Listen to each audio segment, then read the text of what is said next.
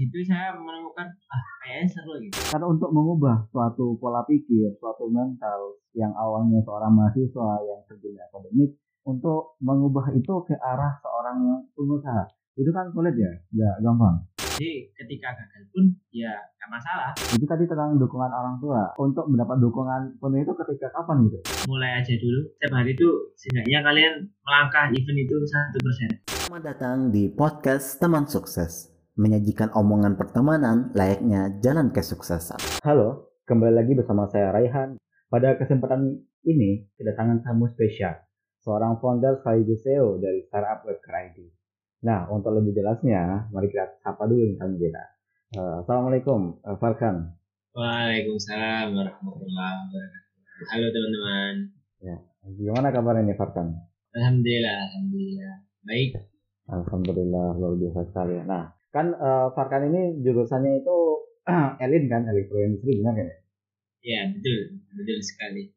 Kan seorang yang terjun di perkuliahan Elektroindustri itu kan bayangannya waktu kerja di PLN, di perusahaan. Nah ini kenapa malah nyasar ingin mencoba membuat startup itu? Kenapa itu? Kok bisa menyasar melenceng kayak gitu? Oke. Saya jelaskan. Sebelumnya perkenalkan teman-teman, saya Farhan, aku founder dari webker Indonesia. Kalau belum tahu teman-teman, webker Indonesia itu startup software house yang melayani pembuatan website, aplikasi, landing page dan aplikasi. Termurah nomor 1 di Indonesia untuk membantu para pelaku UMKM hingga perusahaan untuk naik level menggunakan website. Oke, ini pertanyaan yang sangat sering saya dapatkan. Mengapa bisnisnya itu berbeda dengan jurusannya? Kita buat startup atau usaha mengenai listrikan gitu ya. Seperti instalasi, pemasangan instalasi, jasa pemasangan instalasi listrik rumah, apa yang linear lah istilahnya dengan jurusan atau apa yang saya pelajari. Tapi mengapa malah istilahnya tidak sesuai jalur gitu ya dengan apa yang saya pelajari. Saya belajar tentang listrik, tapi malah saya mengenai software atau istilahnya ya website dan lain sebagainya.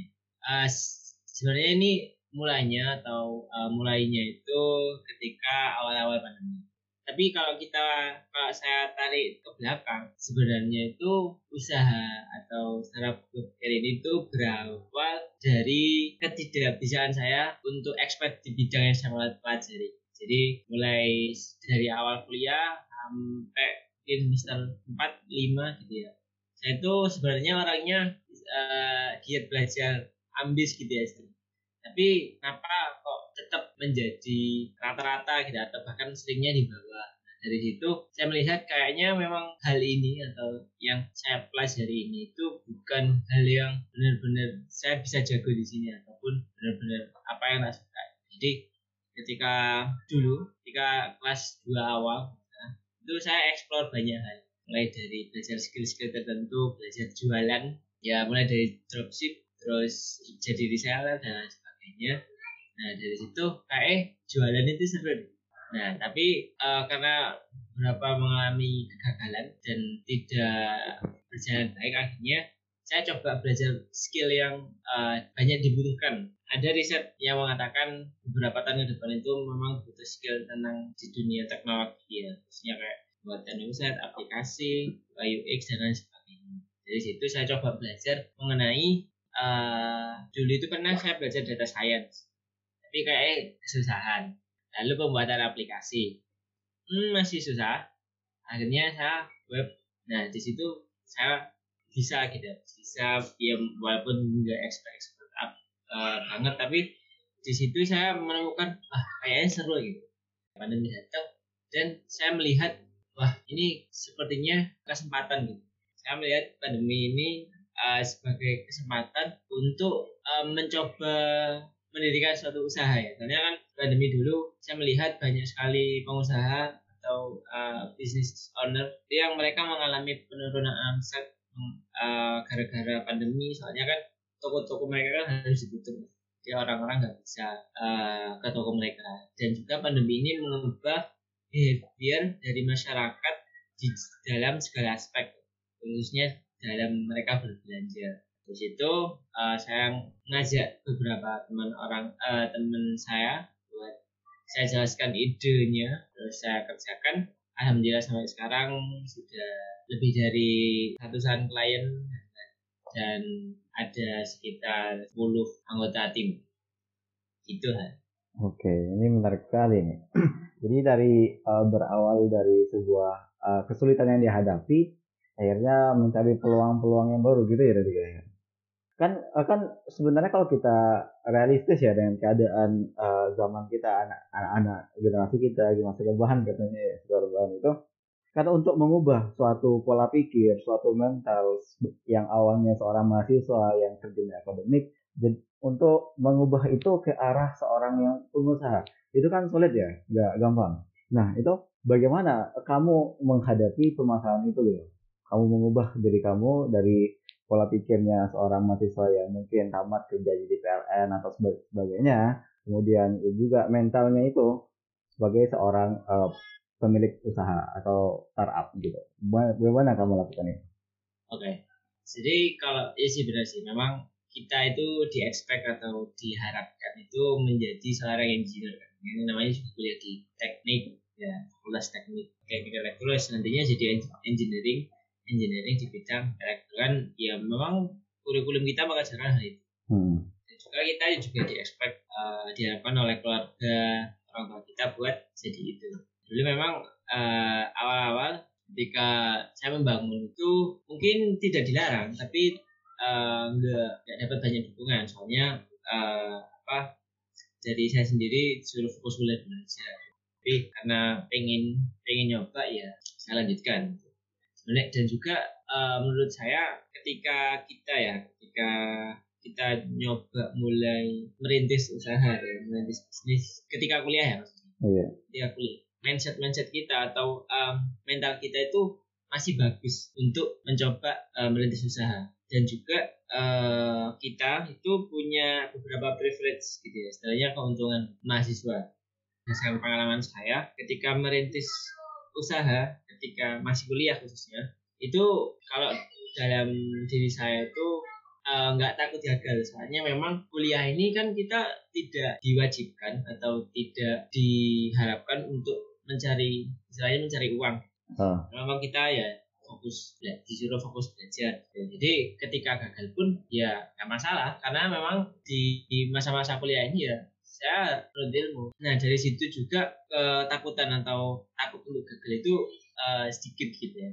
Nah selain juga kita ketika kuliah, nah itu punya banyak privilege atau istilahnya keuntungan gitu ya. Kita bisa nyari teman yang sevisi itu mudah. Nyari teman yang sevisi itu mudah karena memang teman-teman kita juga tidak diharapkan untuk mencari uang. Atau mereka masih ingin belajar kan, makanya masih ingin banyak mencoba. Itu sih. Karena kalau sudah lulus itu mungkin bisa, tapi agak menurut saya sih agak sulit karena rata-rata mereka langsung nyari kesibukan, itu lanjut jenjang ataupun nyari kerja. Dan mental mulai berjuang tanpa tahu arahnya atau tanpa tahu hasilnya itu susah ketika sudah lulus atau tidak ketika mahasiswa. Jadi merubah mental ketika jadi seorang engineering ke pengusaha itu menurutku tanamkan dalam diri kita itu ya. Soalnya kan menurutku ya kuliah itu tidak hanya kita belajar tentang satu subjek ya, tapi yang paling penting itu perseverance kita atau kegiatan kita dalam mencoba itu. Terus berrelasi, kita banyak berrelasi sama orang dan juga kita melatih ya. Jadi kan ketika masa-masa kuliah itu kan masa-masa di mana kita belajar berrelasi, belajar berkomunikasi, belajar kerja tim dan sebagainya. Menurutku itu basic skill yang akan sangat berguna ketika teman-teman ingin membangun suatu usaha atau menjadi entrepreneur. Itu sih. Oke, luar biasa sekali nih. Tadi ada satu hal yang bikin penasaran nih. Mungkin dihadapi oleh banyak teman-teman yang mau merintis usaha juga sih ketika kuliah ini. Itu tadi tentang dukungan orang tua. Nah tadi kan Farhan sebutin di awal itu orang tua kan tidak terlalu, ya keluarga lah tidak terlalu support ya maksudnya ya silakan gitu tapi tidak mendukung penuh. Nah untuk mendapat dukungan penuh itu ketika kapan gitu mulai dapat dukungan itu? Pastinya ketika kalian sudah mendapatkan uang dari usaha kalian dan kalian bisa ngasih ke orang. Soalnya memang rata-rata kebanyakan orang tua itu berpikir ke kita itu mesti ingin kita yang terbaik. Kita beda pemikirannya dari orang tua. Jadi mungkin agar agar kita itu dapat dukungan penuh dari orang tua, kita coba setelah jalan ya mungkin teman-teman merintis udah dapat, nah itu kasih orang tua itu. Mungkin insya Allah dari itu orang tua akan mendukung apa teman-teman lakukan itu sih. Oke, berarti ketika memang sudah membuahkan sebuah hasil dari yang kita bangun ya, jadi orang tua itu mulai mendukung. Ya benar sih kan namanya ketika orang merintis kan belum ada hasilnya, belum kelihatan gitu, masih abu-abu istilahnya ya. Nah, sedangkan kan orang tua itu tadi menginginkan satu hal yang sukses untuk anaknya, jadi diarahkan alurnya ini loh. Nah, dan ketika anaknya ingin coba jalan lain yang mana mereka itu belum pernah kerja di sana, pasti ya khawatir lah sama anak kayak gitu ya. Jadi kalau yang saya tangkap, kita sebagai orang yang ingin buka usaha ketika masih kuliah ya, mahasiswa itu ya tetap berjuang gitu lah, berjuang dan ya ketika sudah melakukan insya Allah akan ada dukungan dari orang tua yang memang solid gitu.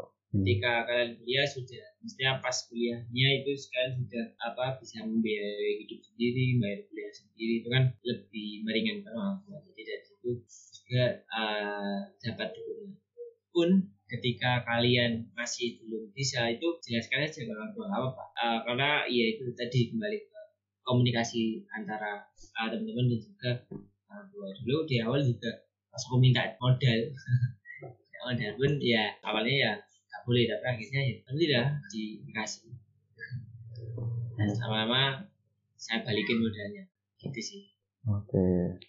Nah kan kalau kita bicara nama merintis dengan suatu usaha ya nih kan tentulah ada namanya itu kegagalan, kesulitan, jatuh bangun ya.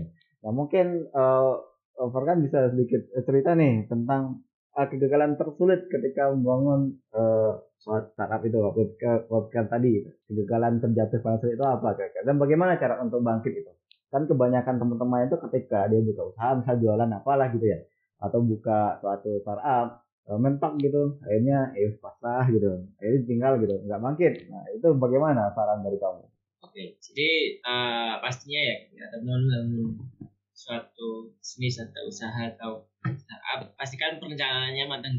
Sebenarnya bisa sih kita pakai trial and error istilahnya. Dulu aku ketika mendirikan ini kita pakai walaupun kita ada perencanaan, kita tetap trial and error ya. Kita coba produk ini cocok, kita lanjutkan. Produk ini cocok dan kegagalan, misalnya bukan kegagalan sih menurutku, ketika ada kesulitan atau rejection penolakan itu menurutku masih belum berhasil aja. Jadi di awal-awal dulu ya, 3 bulan pertama itu memang kita nggak ngambil di webker sendiri, seluruh tim itu nggak ngambil nggak ngambil fee.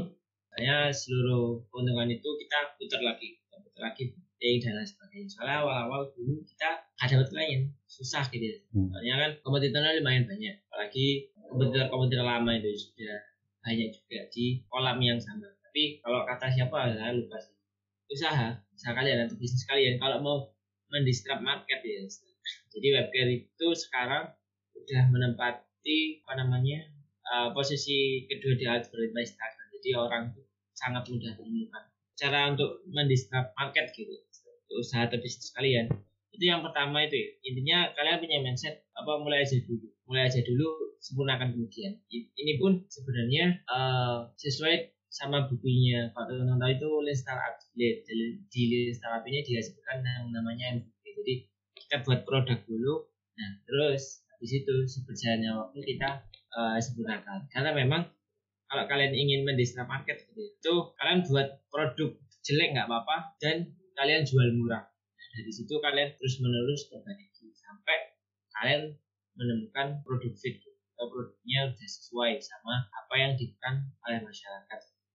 Dan ketika kalian menghadapi istilahnya kegagalan gitu, rejection. Nah itu sebenarnya di situ sih kita diuji, kita mau lanjut atau enggak. Misalnya nggak mungkin dong kita lempeng lurus terus meningkat terus kita nggak. Di awal pun kita sering banyak menerima rejection itu. Kita menawarkan ke 50 usaha, jadi itu pun satu yang mau pun itu nggak banyak, mungkin satu atau dua orang sih tahu.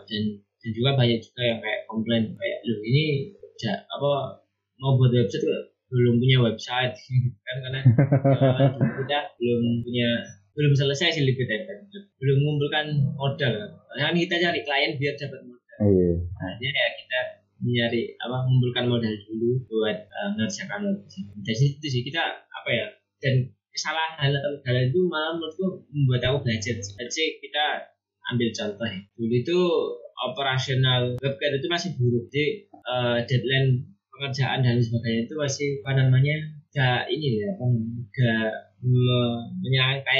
Jadi dari situ ada beberapa klien yang kayak komplain gitu, dan ya gitu ada yang beberapa yang memaknai gitu. Tapi dari situ aku belajar, oh berarti operasionalnya harus diperbaiki, harus buat SOP yang jelas buat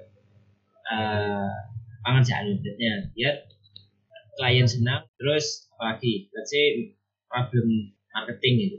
Itu kita bingung. Kita pakai marketing gratis gitu ya. Kita coba langsung tawarkan produk kita ke orang-orang sekitar kita, seorang. Jadi teman-temanku tak tawari yang punya usaha ya. Mau nggak dapatin website dan sebagainya. Dari situ walaupun kita kasih gratis ya, dulu kan kita kasih gratis ya. Dan ada yang murah banget. Dari situ kita juga bakal menemukan user need atau kebutuhan klien atau kebutuhan user kita itu seperti apa. Kalau kalian menemukan kegagalan itu, menurutku di masa-masa kita sekarang yang umur kadang-kadang mungkin 19 sampai 20-an lah, 22 lah, masih kuliah ya, itu adalah hal yang tidak membuat kita benar-benar down gitu. Kita masih belum rugi berapa puluh juta dan sebagainya. Mungkin dari situ juga kita akan banyak belajar gitu. Jadi kesalahan-kesalahan itu menurutku malah kita bakal berkembang dari itu. Kesalahan-kesalahan banyak salah itu malah membuat ini personalnya ya, atau secara pengalaman itu banyak kesalahan itu membuat aku banyak belajar juga. Dan dari situ ketika aku banyak belajar ya otomatis personalku berkembang, bisnisku juga berkembang. Jangan jadikan masalah itu atau rejection itu menjadi aku gagal dan lain sebagainya. Iya sih, kan tadi berarti kita itu di awal itu memang harus berani mulai ya, melangkah gitu, walaupun ya hasil nanti gagal jadiin pelajaran gitu. Nah sebenarnya kan itu salah satu problem terbesar sih di kalangan ya mahasiswa, anak muda itu mereka punya ide, punya inspirasi, tapi untuk memulai itu ya banyak takutnya kan, takut ini, takut itu, akhirnya nggak mulai-mulai, akhirnya terlupakan idenya. Jadi luar biasa sekali disampaikan oleh Farhan tadi tentang bagaimana kita itu ya harus bisa terbiasa dengan kegagalan, belajar dari situ dan juga bangkit kembali ya untuk meneruskan apa yang kita punya. Nah nggak terasa nih podcastnya kan udah 25 menit terakhir nih. Nah mungkin dari Farhan sendiri ada tips atau saran atau apapun itu untuk teman-teman yang ingin bangun usaha atau startup ketika masih kuliah gitu, atau bagi teman-teman yang nggak kuliah? Dari satu pengalaman, jadi ketika kalian ingin mulai usaha misalnya, itu jalan aja dulu, nanti setelah itu kalian sempurnakan. Dan juga untuk mencapai titik yang teman-teman inginkan, nggak usah kalian setiap hari itu kerjanya besar ya, tapi setiap hari itu setidaknya kalian melangkah event itu 1%. Nah dari situ juga teman-teman bakal tahu, walaupun tidak signifikan, tapi katakanlah 6 bulan 1 tahun pertamanya teman-teman bakal ngelihat sejauh apa teman-teman bakal. Jadi mulai aja dulu, start small, big dream. Oke, luar biasa. Itu mulai aja dulu ya, kita berani memulai untuk meraih kesuksesan. Mungkin karena sudah terbatas waktu, sudah panjang juga ini 1/2 jam. Jadi terima kasih ini Farhan yang telah bersedia untuk sharing kepada. Semoga kita bisa ketemu kembali di lain waktu. Ya, mungkin sekian podcast kita pada malam hari ini. Tetap semangat meraih mimpi teman-teman semua.